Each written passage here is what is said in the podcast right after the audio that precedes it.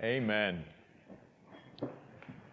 Good to see all of you this morning. Good to have you joining us from your homes this morning as well. Isaiah chapter 52, beginning at verse 13 this morning. Isaiah 52, beginning at verse 13. Several months ago, as Nicole and I were planning the services here at the Oasis, we're going through obviously the book of Isaiah. We came to this passage and she looked at me and she said, Jeff, this should be the passage that we do the Lord's table communion with. We had it scheduled for next Sunday, August the 14th. And I looked at her and I said, Yeah, you're right. If we're ever going to do the Lord's table and we're going to connect it, if you will, to a passage of Scripture, there's no greater passage of Scripture in the Bible than Isaiah 52 and 53. And so we moved communion up a week, we talked to Teresa and said, Teresa, could we move communion up a week? And she said, sure, that would be great. And so here we are in Isaiah 52 and 53 this morning. And we're going to end both of our services today by observing and celebrating our Lord. I believe that this passage of Scripture this morning that we are looking at is the pinnacle of the book of Isaiah. In fact, there are many expositors and and theologians and, and preachers down through even history who believe that the passage that you and I are looking at is not only the pinnacle of the book of Isaiah, it is the pinnacle of the Bible.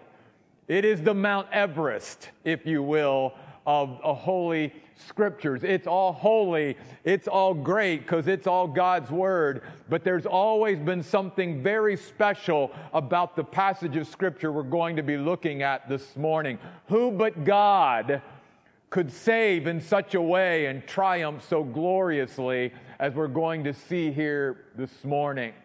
And we're going to look at the triumph of the suffering servant of God. And we've known and discovered throughout our study of the book of Isaiah that God calls us to be his servants. And that God saw the nation of Israel, his people in the Old Testament, as his servants. And he told them, look, there's going to be times where, as my servants, you go through deep waters and you go through flooded streams and you go through raging fires as my people. But I will be with you and I will be with you through all of that and I will bring you out the other side. That's how even God viewed the exile of the people of God in the book of Isaiah. And then we have us today. We are the servants of God as well, New Testament Christians called again to go through deep waters, flooded streams, and raging fires, knowing that God will be with us and will bring us through and bring us out the other side. But the ultimate servant, the ultimate servant of God has and always will be the Son of God our Lord Jesus Christ. He stands above all other servants of God. And if there's ever a passage of scripture that honors the Lord our God for him being the servant of the Father. It's Isaiah 52 13 through Isaiah 53, verse 12. Let's look at it this morning, beginning this passage with this declaration. The Bible says, Look, or behold, or see, my servant will succeed. He will prosper right up front because we're going to get to some verses that, again, even for us, it's like, wow, you know, who but God could save in such a way as this and result in such triumph? So he starts out by reminding us the servant of God, the ultimate servant of God, our Lord Jesus Christ, will succeed. He will prosper. And what's it mean? For Jesus to prosper and succeed? What does it mean for you and I to prosper and succeed? How do we measure success, if you will, as God's servants? Look over with me in chapter 53 at verse 10. And look at this phrase out of 53:10. The Lord's purpose will be accomplished through him.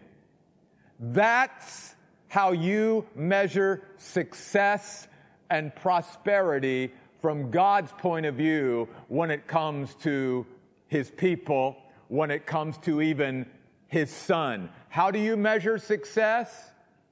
That you and I come to this earth and we carry out and fulfill the purpose that God created us for and brought us here for.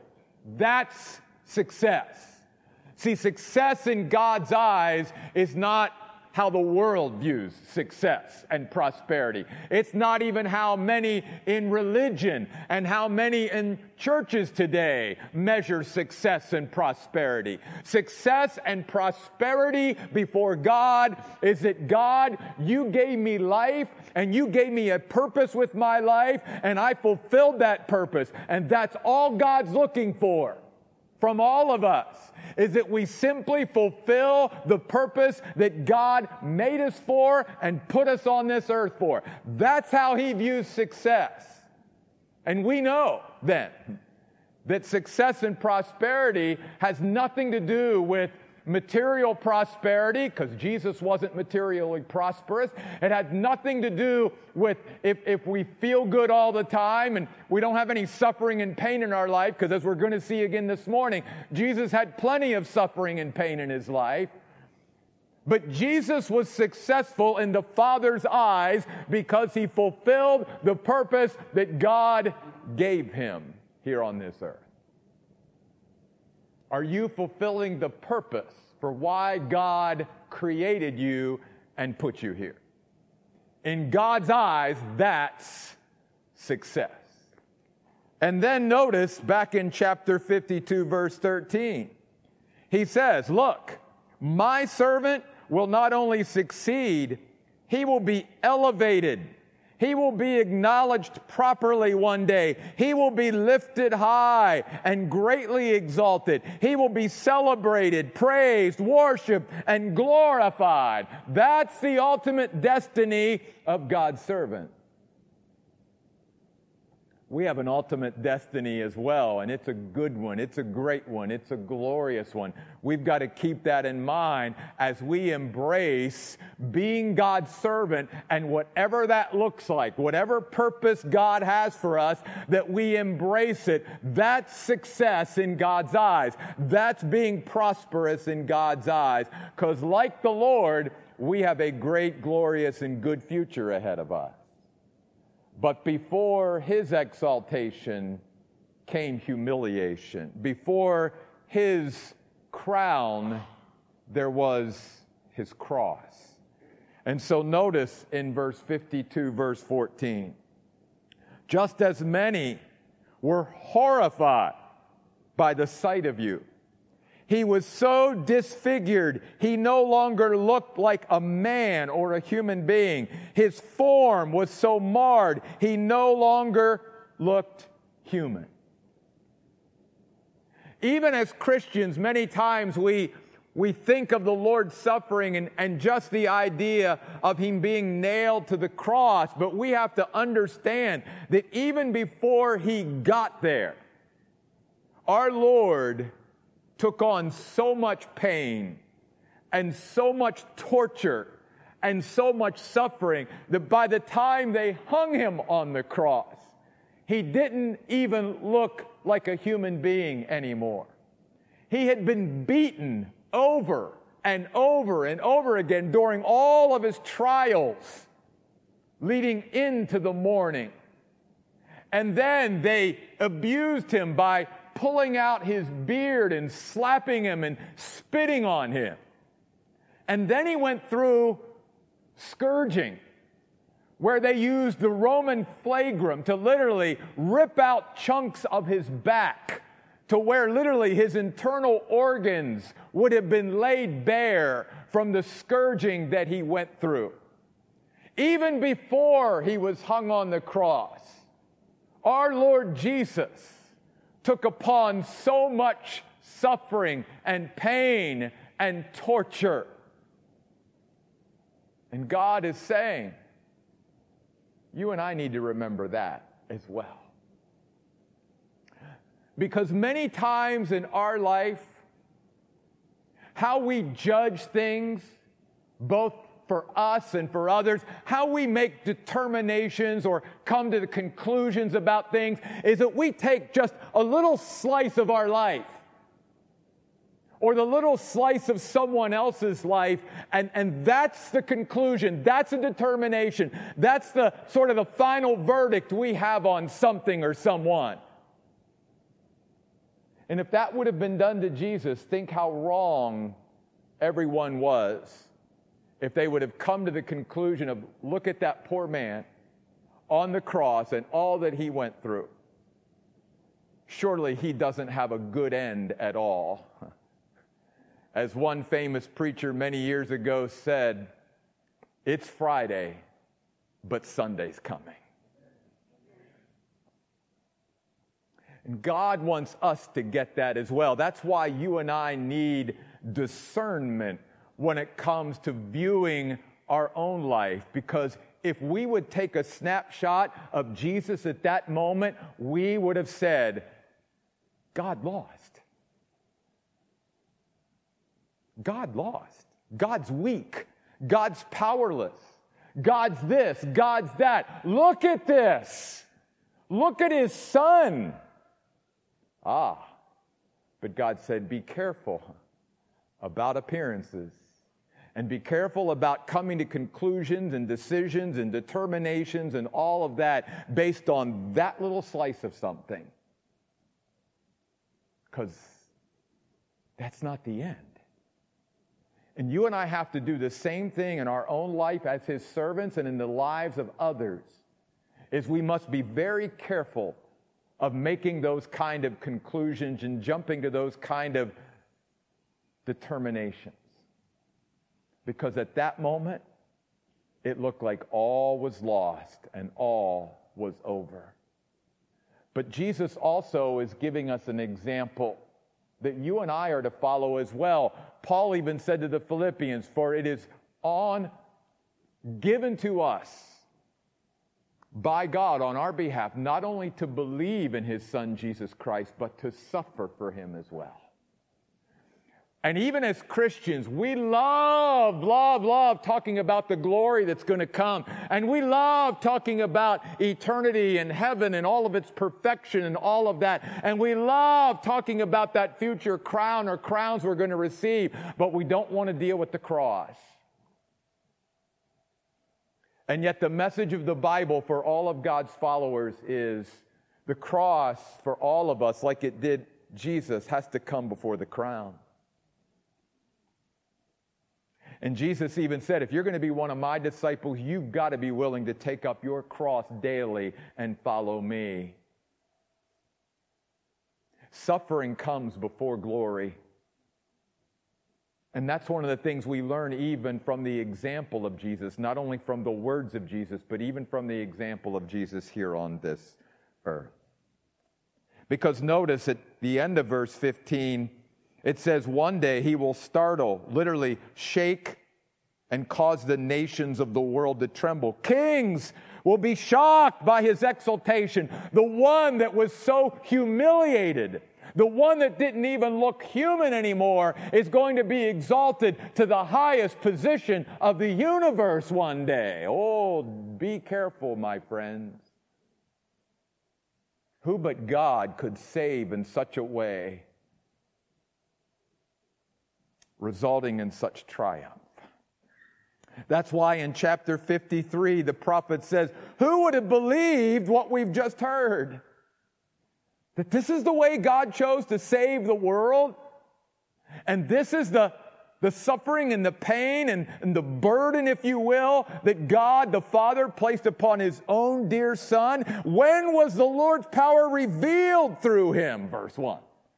In a sense, when God rolled up his sleeve to show us his muscle through Jesus while he was here on earth, when did that happen? Jesus didn't come into this earth as some powerful person in some powerful position. He came in as a baby. Think about that. You and I don't like to make ourselves vulnerable, and yet the Lord of glory, the one who created the universe and all who live in it, made himself vulnerable by placing himself in the hands of human beings?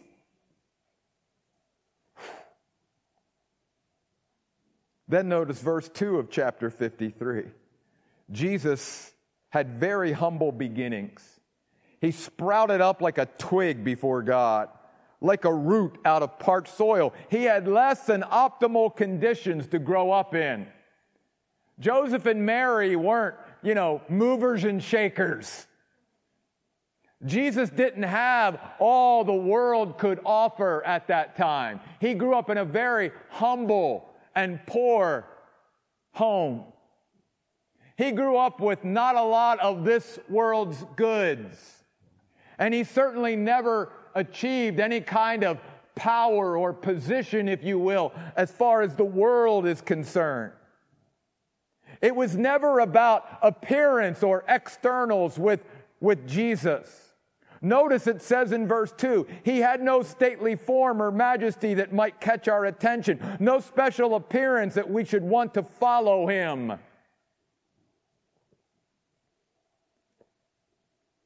Even though we live in a world where physical appearance is everything to so many people, God is saying, you realize that when people looked at Jesus, there was nothing special in his appearance. He had no, like, you know, magnetism. He, he would not have been one of those people that would have walked into a room like this and would have turned everybody's head. Hollywood would not have been enamored with Jesus. There was nothing about him and the way he carried himself or his lifestyle that would have caused people in the world to go, wow. Nothing at all. He was very ordinary in his appearance and his external, which again is why God is saying, be careful about judging by appearances and by externals and all the world's trappings because people just passed Jesus by because there was nothing externally, if you will, or in appearance that would have caused everybody to just stop. No. In fact, in verse 3, he was despised and rejected by people because Jesus did not represent the things that were important to the people of his day. His priorities were not their priorities. And so they didn't get caught up in who he was and what he was all about because he was always about just fulfilling the purpose that God the Father brought him here for. He was experienced with pain and acquainted with illness. People even hid their faces from him. He was despised. He was considered insignificant. People wrote Jesus off, just like some have written you off, and maybe how you have written others off. Because again, for us in this world we live in, it's so hard not to get caught up in appearances and expectations and externals and stuff and the way the world judges greatness and all of that. Jesus had none of it. None of it. But he was the servant of God. And as the servant of God, he went through every bit of torture and pain and suffering and he did it for us. He didn't do it for himself. He did it for us. Everything that Jesus endured on this earth as the Son of God, He did it for you and for me. And I truly believe if you or me would have been the only person on earth that Jesus would have went through everything just for us. That's how valuable and that's how much you are loved by God. Notice verse 4 of chapter 53. And as you go down through these verses, contrast the word he with the word are because these verses are reminding us Jesus didn't do all this for himself. Everything that he did was vicarious. He did it as our substitute. He did it in our place. And so that's what the Bible teaches. He lifted up our illnesses. He carried our pain. Even though we thought he was being punished, attacked by God, and afflicted for something that he had done, he was perfect. He was wounded because of our rebellious deeds, crushed because of our sins. As Paul says it in 2 Corinthians 5:21, he who knew no sin became sin for us that we might be made the righteousness of God in him. It was all for us. It was all for you. It was all for me. Everything that he took upon himself, he did out of his love for you and me. Everything. To the point where he didn't even look human. To the point where he was marred more than any man. He was so disfigured by the beatings and the torture and the floggings and the crucifixion. All for you and for me. And not just some of us, but verse 6 reminds us all of us. For all have sinned and come short of the glory of God, Paul says. And even here in Isaiah, Isaiah writes, All of us have wandered off like sheep. Each of us had strayed off on his own path, but the Lord caused the sin of all of us to attack him. Jesus didn't just die for some, he didn't just die for the elect. He died for every human being who will ever live. And think about it. It wasn't just some of our sin, it was all of our sin, of all that we're ever going to do in our lifetime. It was all dumped on Jesus at one time. Not just one of us, but all of humanity's sin on him, so that any who wanted to be saved could be saved. All of it. All of it as you sit here and as I stand here, all of our sin, past, present, and future, all of it was poured on to Jesus, and He was our substitute so that you and I would never have to pay one second for any sin that we've ever committed against God, any failure, any fault, any of it at all. It was all placed upon Him, and He took it all. He took it all so that you and I never have to pay for anything. All we have to do by faith is receive the gift that God gives us in His Son, Jesus Christ, because He did it all for us. And now you can begin to understand why God despises and hates religion because religion is man's prideful way of trying to gain his own way to God rather than receiving what God alone could do through his suffering servant son, Jesus Christ.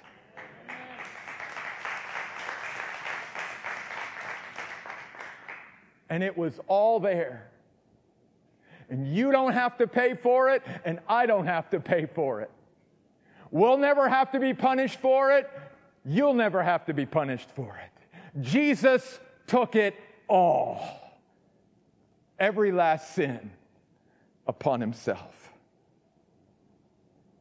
He not only did it for us, but he humbly accepted it. Look at verse 7. He was treated harshly and afflicted, but notice this phrase, and you're going to see it again at the end of verse 7. He did not even open up his mouth like a lamb led to the slaughtering block, like a sheep silent before her shears, he did not even open up his mouth. Why? Because he was here to fulfill the purpose of God. It was a service that he was performing.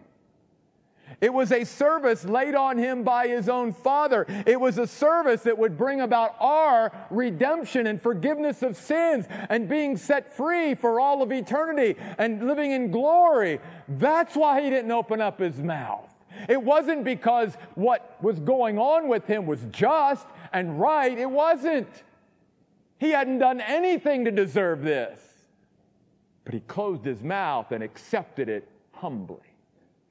And, folks, can I just say that Jesus leaves us a very powerful example? He's always done it, but he especially does it in our day and age where in this age, can I just say that I get so tired of all this social media stuff and where we live in a world today, even amongst Christians, where every Christian thinks they have to comment about every little thing and they can't keep their mouth shut. That here Jesus, the Son of God, the one who was perfect and sinless, is standing there and he's taking it all and he doesn't open up his mouth one time.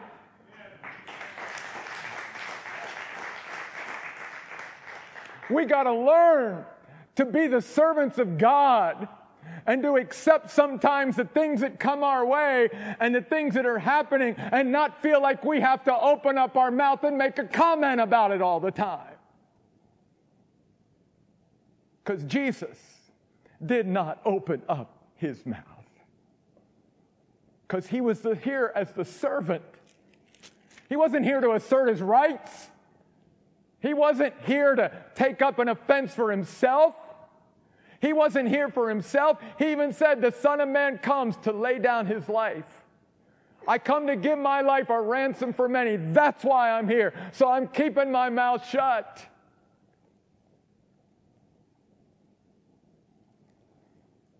And what Jesus did, it was very powerful and effective. Again, maybe the world would look at what was going on there and go, What's that ever going to accomplish? Oh, but look at verse 10 of chapter 53. This act of sacrifice was the will of God. And through this act and will of God, God was going to bring about the righteousness of those who believed and trusted in his Son. Though the Lord desired to crush him and make him ill, once restitution is made, oh, he will see descendants and enjoy long life. Jesus doesn't remain dead. Friday's there, but Sunday's coming. And the Lord's purpose will be accomplished through him. Notice the end of verse 11. My servant will acquit many. In other words, through his sacrifice, through his service, he will be able to make many right. Not all right, because God gives us all as human beings a free choice. He will not force His Son or His salvation upon us. He gives us that right and that privilege to choose. But for all who choose to believe and trust in Jesus and what Jesus did on that cross and in His subsequent resurrection, oh, it's powerful and effective enough to save to make us right before God, to make all of us who are sinners, who are dead in our trespasses and sins, to make us alive with God. That's powerful. And if you're here and you're saved, you know how powerful and effective it is. You know what a change and what a transformation Jesus Christ can bring about in your life where you when you turn your life over to him. Amen for he carried their sins.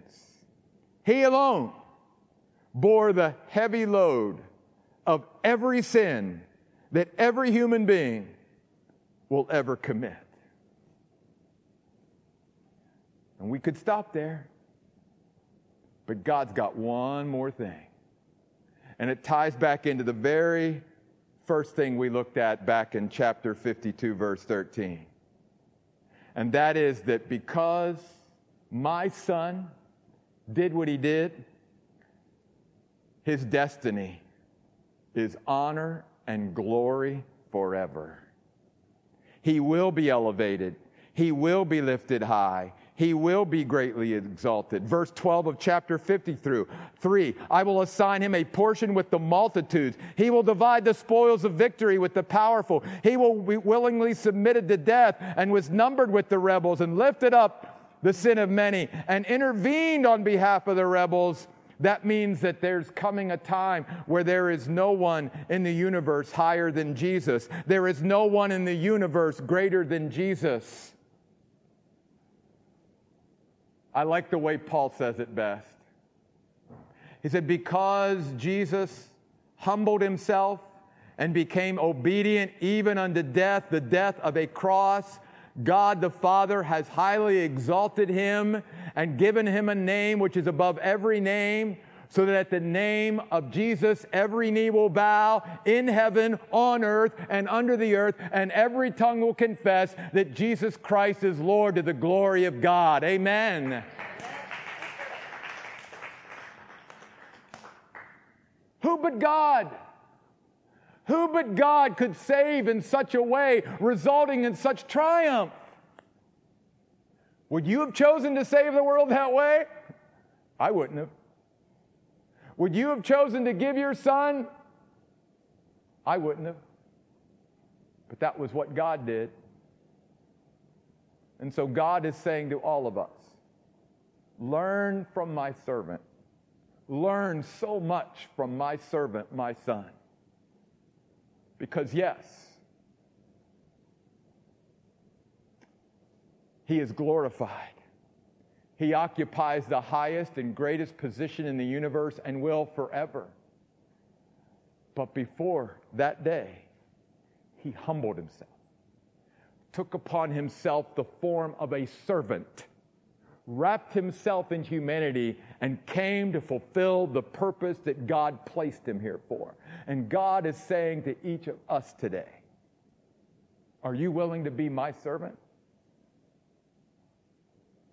Are you willing to fulfill the purpose that I have placed you here for? And my purpose today for all of us, including myself, it is that as we experienced our time of worship and sang those songs, and as we dove into this passage of scripture today, that every last one of us, including all of you who are watching this morning or at some time in the future, that we would all leave here with a little bit more appreciation for Jesus. That we'd leave here a little bit more in awe and wonder of our God, and that we would all leave here a little bit more appreciative of the salvation that we have through Jesus Christ. Because as we sung just a few minutes ago, He deserves it all. He did this for us. And if you ever begin in your life to doubt your worth and your value and how much God loves you, turn back to Isaiah 52 and 53 and read that. And let God remind you He did it for you, and He did it for me. I'm going to ask us to bow our heads, and I'm going to close in prayer. Nicole and the worship team are going to come. I'm going to go ahead and ask Teresa and her team to get in place in just a moment. After I close in prayer, we're going to go into our time of embracing the Lord's table. And as they pass out these elements to each of us, and we take them in our hands, may we May we appreciate and admire and adore our Lord Jesus more than we ever have. Lord, we thank you today for loving us so much that God, you went through such horrific suffering and pain and torture.